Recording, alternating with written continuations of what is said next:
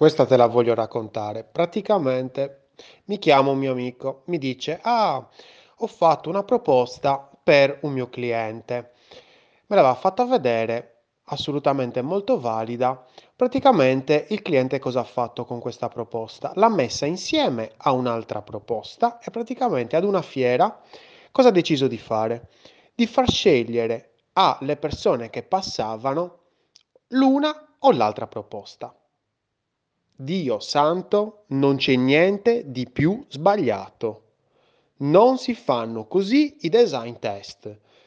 Il cliente non può fare dei design test, ma non è perché non può, allora, cioè, perché l'ho detto io, perché ognuno deve fare il suo lavoro, anche per quello, perché ognuno deve fare il suo lavoro, ma soprattutto perché c'è una scienza, c'è un modo, un metodo per capire se i risultati che hai sono giusti, perché puoi fare anche la domanda che tu pensi che sia giusta, ma poi dopo nella domanda magari inserisci un pezzo della risposta e hai dei risultati scadenti, che non sono veritieri.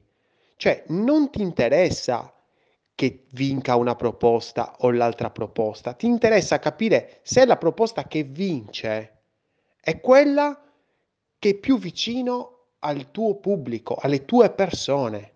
Cioè è questo. Non possiamo improvvisarci ricercatori di esperienze utenti così dall'oggi al domani. Non si può.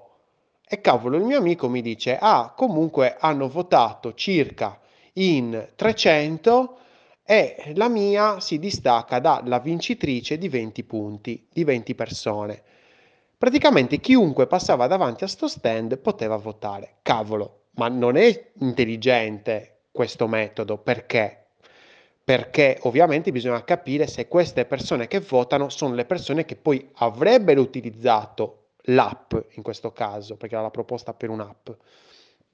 Cavolo, cioè non è che mi passa l'ottantenne e mi fa il voto e vale come quello del, che ne so, del ragazzino di 16 anni che effettivamente magari ut- avrebbe utilizzato l'app, il gioco.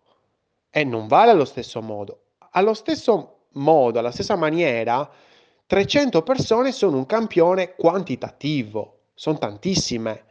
In ogni caso bisognerebbe fare la prova con un test campione e quindi capire in maniera qualitativa, prendendo 10 persone che non hanno mai visto né l'una e nell'altra, un test di preferenza e capire anche le motivazioni che li hanno spinti magari a questo test campione qualitativo di 10 persone, capire perché hanno scelto una o l'altra proposta in maniera qualitativa, quindi in maniera esplicita, attraverso un'intervista.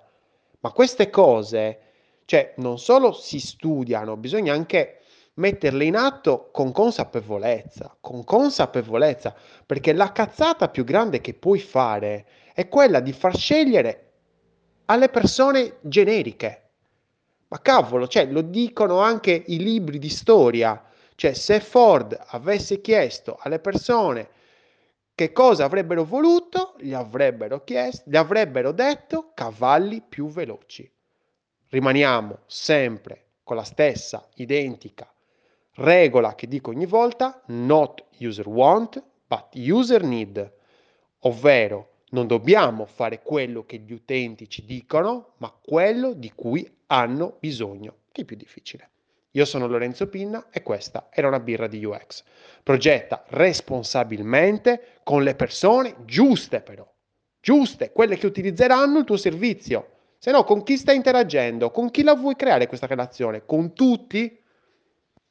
Tutti e nessuno. Quindi ricordati sempre di andare diretto al target giusto.